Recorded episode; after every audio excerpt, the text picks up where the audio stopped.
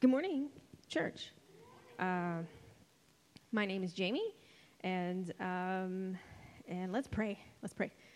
Uh, Lord, we thank you for your grace and your mercy and your peace. We ask that you help us to hear your truth today. In Jesus' name, Amen. Amen. Okay, so today's gospel reading it comes from the 14th chapter of Luke's gospel. Okay, and uh, at the beginning of the chapter uh, we're just going to do like a little recap here. We're told that it is the Sabbath and that Jesus has been invited to eat at an important Pharisee's house. Okay, and I love that Luke is quick to point out that this meal and uh, with all the Pharisees and law experts is at the house of a prominent Pharisee, right? A VIP. Very important Pharisee. Um, and then he absolutely cannot be bothered to name him. You know, like what a flex. I love that. So Jesus starts out strong at the Sabbath meal. Uh, first, he heals a sick guy, okay? He's kind of daring the leaders to do something, right? And they don't do anything. Um, and then he starts one of his parable paloozas, right? Where he starts telling a string of parables. And he starts out with two that seem to be about good manners. good manners.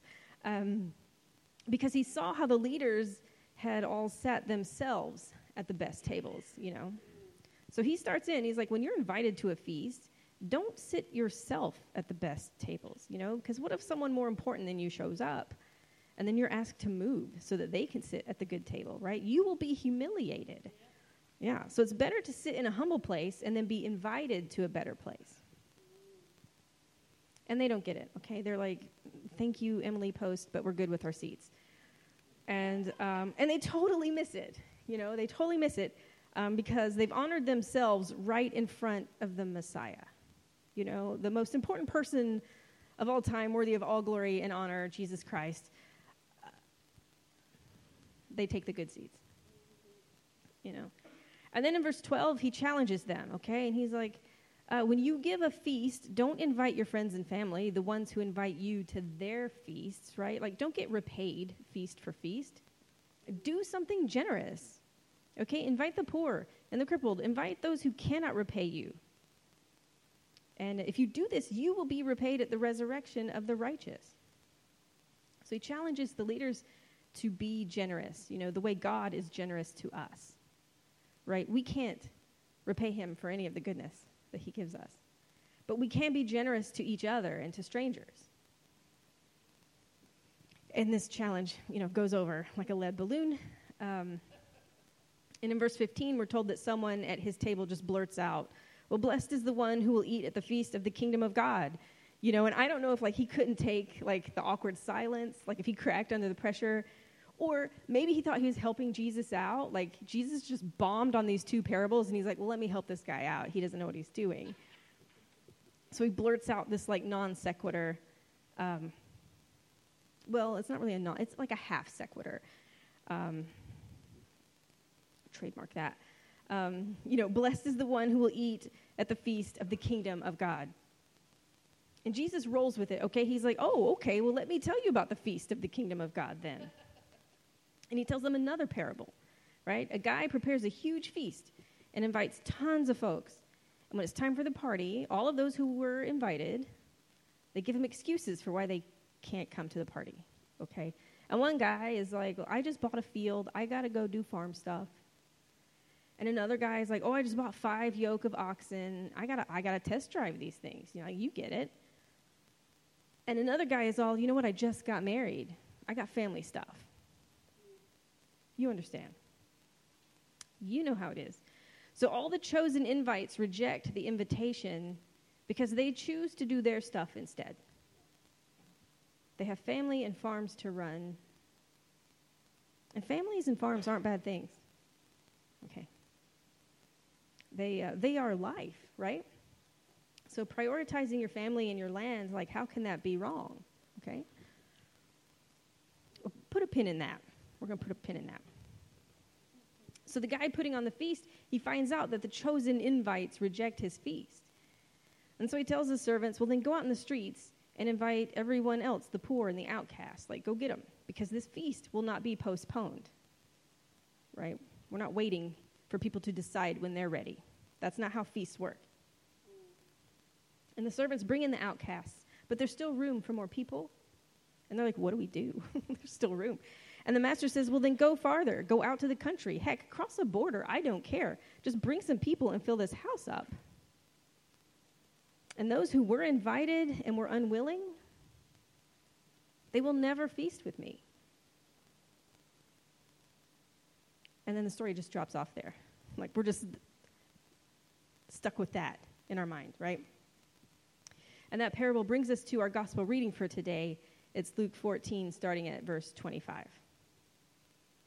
So large crowds were traveling with Jesus, and turning to them, he said, If anyone comes to me and does not hate father and mother, wife and children, brothers and sisters, yes, even their own life, such a person cannot be my disciple.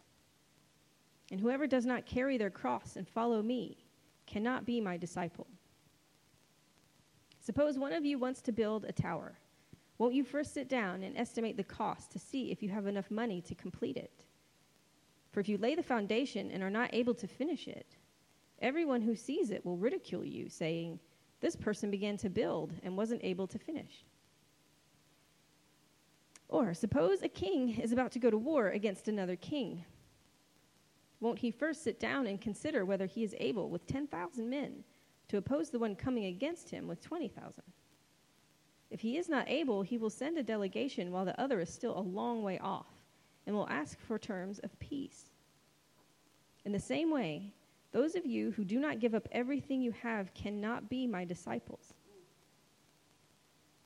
Salt is good, but if it loses its saltiness, how can it be made salty again? It is fit neither for the soil nor for the manure pile. It is thrown out. Whoever has ears to hear, let them hear. And that ends chapter 14. And it's a chapter full of parables. And Luke clues us into that by ending the chapter with whoever has ears, let them hear. It's kind of like saying, if you know, you know. Because back in chapter 8, let's the way back.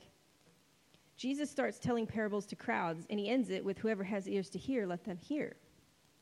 And his disciples are like, oh, this is new.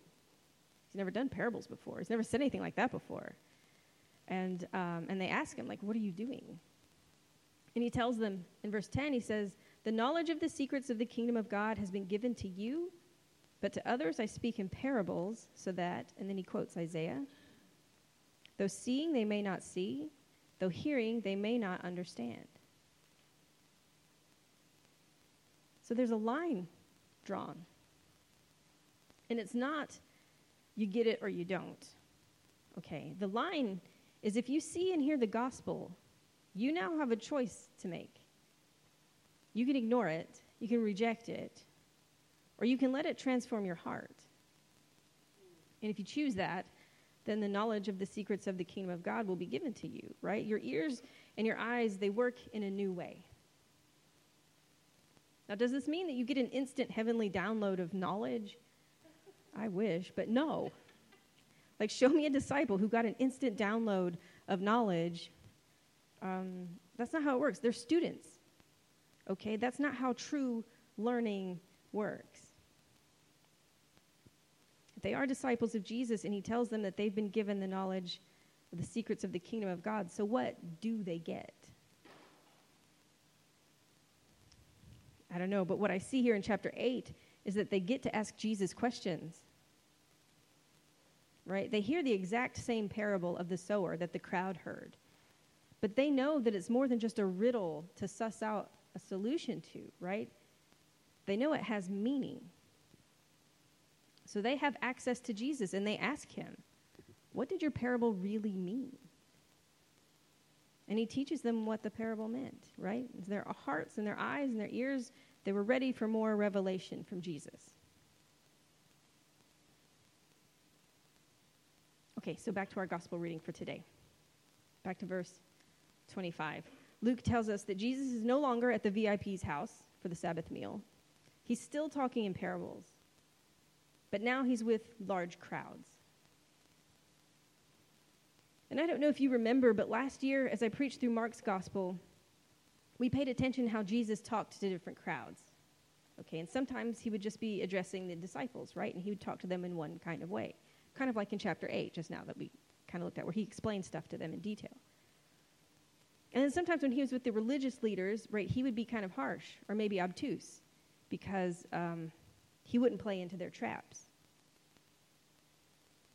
And then when the crowds were just crowds, when they're just there to see like the Jesus show, we noticed how fickle the crowds were, right? They loved him when they were uh, given like miraculous fish and bread to eat, right? But the next day, they're like, do the bread thing again. And he was like, no, you've just missed the whole point. And then they start grumbling, right? So here we have large crowds, and crowds are fickle. And often we are the crowd, right? Now, does Jesus pander to the crowd? Is he like, you guys are a great crowd. I can tell you're not like the religious leaders. You know, uh, you're not out to get me. You're really interested in the gospel. And um, you're not here just for miracles. You're true believers. I'm just so pleased with you. No. No. Jesus never panders. Like, none of this is about indulging people. So, what does he do when he has the attention of these large crowds? He says a very shocking and offensive and maybe even confusing thing, right? You cannot be my disciple unless you hate your family. What? Like your nu- nuclear family, okay? Your immediate family, even yourself, okay? And if you're not willing to carry your cross and follow only me, you cannot be my disciple. Yikes. Everyone with ears, let them hear. Now, is this literally about hating your family? Like, are you allowed to hate your family? No.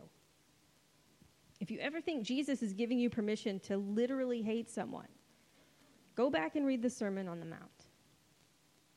Because if he tells us to love our enemies, I'm sure he's not telling us to reject and abandon our families, okay? Did Jesus abandon his family? Uh, no. One of the last things he does while he's dying on the cross was to make sure that his mom had a family. And who did he pick to be her family? A disciple. So he's not about rejecting or abandoning families, but he is making us aware of our allegiances. Now, back then, much like back now, our family, our life like that's our identity, right? And it's really easy for us to make our family and our culture and our land, our career, like whatever gives us our usness, it's easy for us to make that our primary allegiance. Right? We fall right into it. It's the easiest thing to do. But Jesus says to the crowds following him, if you don't hate your life and make the gospel, make God's kingdom your primary allegiance, you cannot be my disciple. And you got to figure this probably thinned out the crowds, right? I'm sure some of them just bugged out immediately. Like, you know what? I used to like this guy, but now, I don't know, he's boring. And they leave. And then you probably have some faithful followers who are like, ugh. Uh, I like it when he says this. I don't like when he says that. Um, you know, they lack a commitment. And then you have the disciples who are like, oh no, he means it right? We've given up everything. We've, we've made the kingdom our primary allegiance. But, but what's he talking about crosses for? Right? They don't have context for the cross yet, like the way that we do. We know how the story goes. They don't. You know they got to be wondering about that line, carry your cross. Carry your cross. Did he say carry your cross? Does he mean that Roman torture device? The one that puts criminals to death? We're not criminals. What is he talking about? And does he explain it to them? Like, no, he just keeps going. and he gives these two scenarios, right? He gives them the tower scenario, right? If you're going to build a tower, wouldn't you first sit down and count the cost? Because if you just jump in and start building it, you're going to run out of resources. Everyone's going to make fun of you. And then the second scenario is about a king going to war. And he says, Won't he sit down and consider the cost? And if the cost is too great, won't he try for peace? And he gives these two examples, and one deals with property, and one deals with human lives. And he wants them to pause and think about this. In both examples, the person first sits down and considers the cost. So Jesus isn't saying, like, just drop it all and follow me like mindless robots, okay? He's telling the people to follow him to first sit down, count the cost, really examine your life and what you have and who you are. And then if you won't give it all up and follow me, you cannot be my disciple. And note that this is not about salvation, okay? This is not about believing. Okay, it's not about believing that Jesus is God incarnate. This goes beyond your belief. Okay, it's about discipleship. It's an action. It's not a belief or a religious ideal. Because do you believe that Jesus Christ is the Son of God? That's great. That's a great start. So do demons. They know who he is, but they are not disciples of Jesus. No. Discipleship is following him. It's an action, it's a lifestyle. Like those songs we sang today. Were those just nice songs we were singing? I hope not. Now, if you want a really clear look at discipleship, I recommend getting five or six of your good friends together and spend about two years reading Dietrich Bonhoeffer's The Cost of Discipleship. It'll take about that long. It's so good, but it will break your heart, okay? It's very convicting. That's why it's good to read it in a group so that you can keep encouraging each other because it takes a lot of encouragement to get up and follow Jesus again. So it'd be really difficult to try to preach a comprehensive sermon on what discipleship is. But here's just a good start. And, um, and here's where Bonhoeffer starts. It starts with the Sermon on the Mount. You know those Beatitudes? Well, as a disciple, those are your characteristics, okay? Not just the ones you like, or not just the ones that you're good at, okay, but all of them. I know. Poor of spirit, meek, mourning. Like, these are not glamorous things. And you have to crave justice, okay? And not just for yourself and not just for the people you like. You have to crave justice for everyone. You have to crave justice, you have to be merciful. You got to be pure in heart. Man, I've wrecked that one already today, right? the gas station on the way over here. And maybe we all want to be peacemakers, but who is up for being persecuted? Oh, no. And then the Sermon on the Mount, it keeps going, okay? So discipleship is hard, and there is a cost. And the cost is only everything. And as Jesus tells us in verse 27, discipleship also includes suffering. It's carrying your cross. Are you willing to suffer persecution and a shameful death as a criminal? It's too much. And my biggest problem is I get overwhelmed. I get stuck thinking how I can't do these things. Not like Jesus, right? He did these things perfectly. I think, well, if I can't do it perfectly, then why am I even trying? I hit that wall. Anyone else? And it's stupid. I went to art school. Art school is all about failing every time you pick up your pencil, right? Why can't I just apply this to everything else? And it's a failure of my imagination, right? Uh, because show me one disciple who did it perfectly. They failed a lot. It's story after story of them failing. But they don't quit. They get up the next day and they refollow Jesus. So, if you're like me and you like to give yourself permission to quit because you know you're going to fail, so what's the point? I want you to change your paradigm from perfection to perseverance. Because perseverance, well, it builds up character, right? And character produces hope. Mm-hmm. So, with perfection, I hit a brick wall. With perseverance, I can say, was I a peacemaker at work last week? Or was I more of like a fire starter? Mm. I might need to go apologize. I might need to refollow Jesus. So Jesus thins the large crowds by saying this shocking, offensive proclamation, right? That if your primary commitment isn't to God's kingdom, you can't follow me. And, um, and it almost sounds impossible, you know. Like, okay, sure, the disciples were disciples. Did anyone else ever disciple? Yes. But if you've never seen anyone like live this way, or if you've never been discipled yourself, it's really hard to picture this. Like, it seems like a really lofty goal, it doesn't seem like a real thing. How do you make your primary allegiance to the kingdom and not to your family who are counting on you?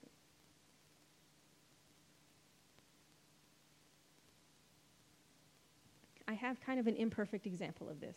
Okay. And it's fine that it's imperfect because we're not dealing with perfection anymore. We're talking about perseverance. Mm-hmm. So when I was younger, my mom worked for the church, right? Not this church, a church. And uh, she was on staff for, I don't know, a thousand decades.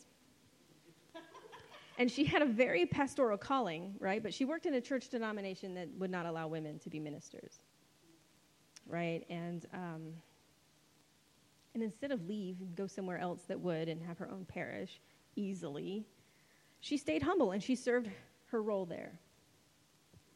Mm-hmm. And here's what you need to know dinner at the Pickle House was sacrosanct, okay? It was sacred. You did not miss dinner, and you sat at the table as a family, okay? These were the rules, and they were established by mom at the dawn of time. okay, but as her pastoral role at the church grew, it came to pass that she would get lots of phone calls at home, despite having office hours daily at the church. And lo, these calls started coming in at dinner time. Yeah, it was ridiculous. Every night we would sit down to eat, and before mom could take a bite, the phone would ring. And it would be someone from the church who needed to talk. And this was almost every night. Am I wrong, Dad? Was every night, like clockwork. I know. And it, it was so bad that dad even splurged and he got his caller ID, right? With the hope of like, well, we could see who called. They don't have to leave a message. She could call back after dinner, okay?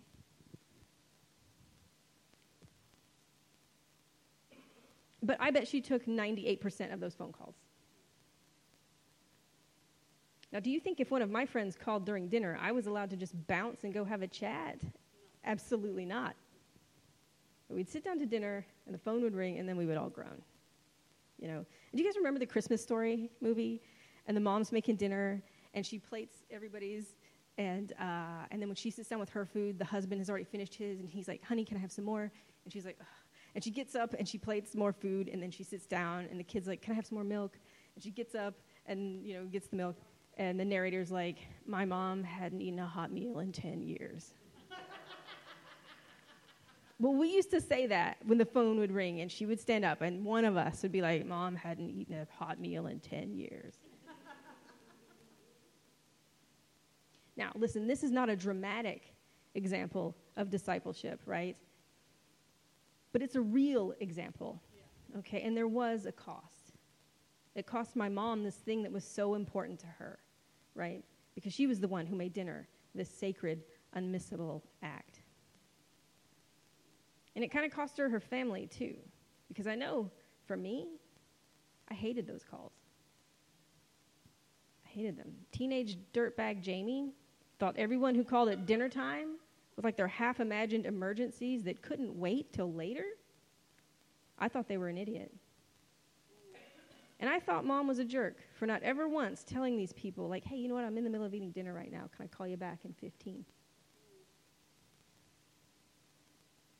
So, like I said, it's not a dramatic example, She wasn't, you know, Mother Teresa. But it's a really good example of someone giving up something she cherished in order to serve others, doing the kingdom work.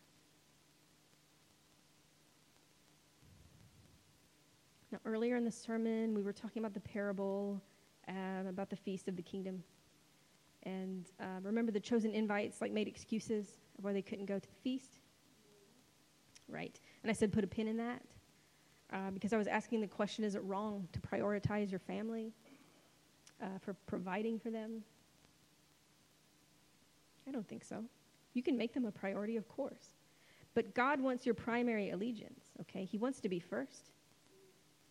Before family, before career, before country. But as spoiled American Christians, I hear stuff like this sometimes, okay? I, I hear, I, I've heard this recently. Someone was like, you know, we're so blessed. Our family is so blessed. And God gave us the family we always prayed for, you know? And our daughter, she's in dance and she does the children's theater. And our son loves baseball and he's so good at it. And uh, he wants to play in the majors. You know, that's a great goal. That's fine. He says his coach really thinks he has a chance, um, or at least for a scholarship, right? But it's really competitive. It's not enough to just play local little league anymore. So we have to play summer ball too. Yeah. And it's not enough just to play spring and summer. We got to play travel ball during the winter. And, you know, we have to travel all over the southeast on the weekends. And we can't really go to church right now because with dance and ball practice during the week, we can't make it to Wednesday night or to the Bible study. But that's okay because God keeps blessing us. So it's just a season that we're in right now. Now, listen, that season could be upwards of 10 years, okay? If you're counting two years of middle school ball, four years of high school, and four years of college, that's a 10 year season of your life where you think God wants you to ignore Him to concentrate on baseball? Never, not once. Listen, do not make the blessings He gives you the thing that you worship. Now, I love baseball, okay, and I love music, and I love sports and hobbies. All the extracurricular activities, those are great. But the second you start writing yourself permission slips to skip God's stuff to do yours, You've chosen your life over his kingdom. And it's far more disgusting when we do it. When we write ourselves the permission slips to have seasons where we ignore God so we can do our thing and then we sign God's name on it. Yeah, yeah God just, He has me in a place right now. You know, where He says, like, it's just peace. I don't have to do anything. It's just a season of working on me. Please show me where Jesus says this to someone. Please show me where he gives us permission to not serve the kingdom and where he gives us permission to fly solo in the body of Christ.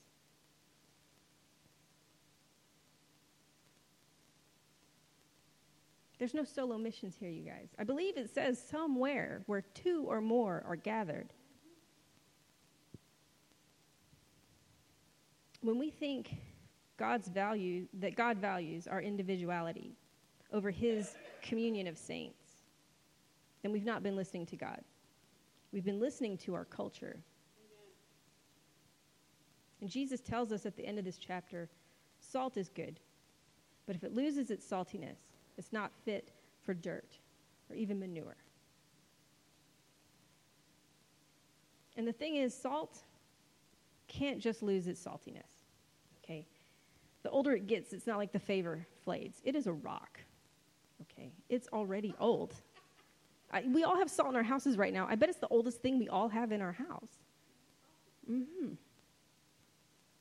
But the way that salt becomes less salty is if you add another chemical to it.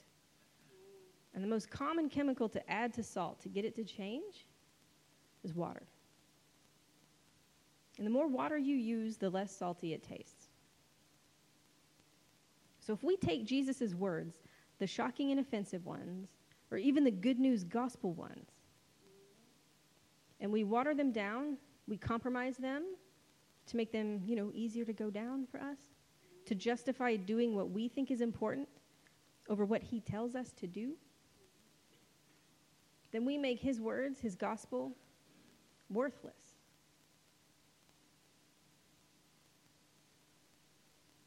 So, I'm not just pointing fingers here, okay? I'm pointing to you. it does hurt. this hurts my feelings. Yes, I am so including myself in this. Like I said at the gas station, I, I just failed already this morning. So I say this um, to my fellow spoiled American Christians, and that's me. If you pledge your primary allegiance to your own self interest, your culture, your country, you are not following Jesus. And you cannot follow Jesus until you confess and repent. And then sit down and count the cost. And give everything to Him. And refollow Him. And we have to stop writing ourselves permission slips to ignore God's word. And we certainly have to stop co signing his name on that. And stop watering down God's truth because we make it worthless. And listen, by God's grace, we can turn this around. Okay? We can help each other. We can help each other do this. Okay? And we can learn to persevere and refollow. Let's pray. Father, please forgive us for worshiping the blessings you give us instead of you. And may we be willing to choose the kingdom, the gospel, over ourselves. And may we persevere in the action of being disciples in Christ. In your mercy, may we persevere through the suffering promised to us. And by your grace, may we encourage each other to not water down your word. Lord Jesus Christ, we thank you for showing us how to live as humans. And we thank you for your sacrifice that judges us as forgiven. And will you help us, Holy Spirit, to sit down and count the cost? What it costs us and what it cost God. Will you help us choose to follow Jesus in our action? In Jesus' name, amen.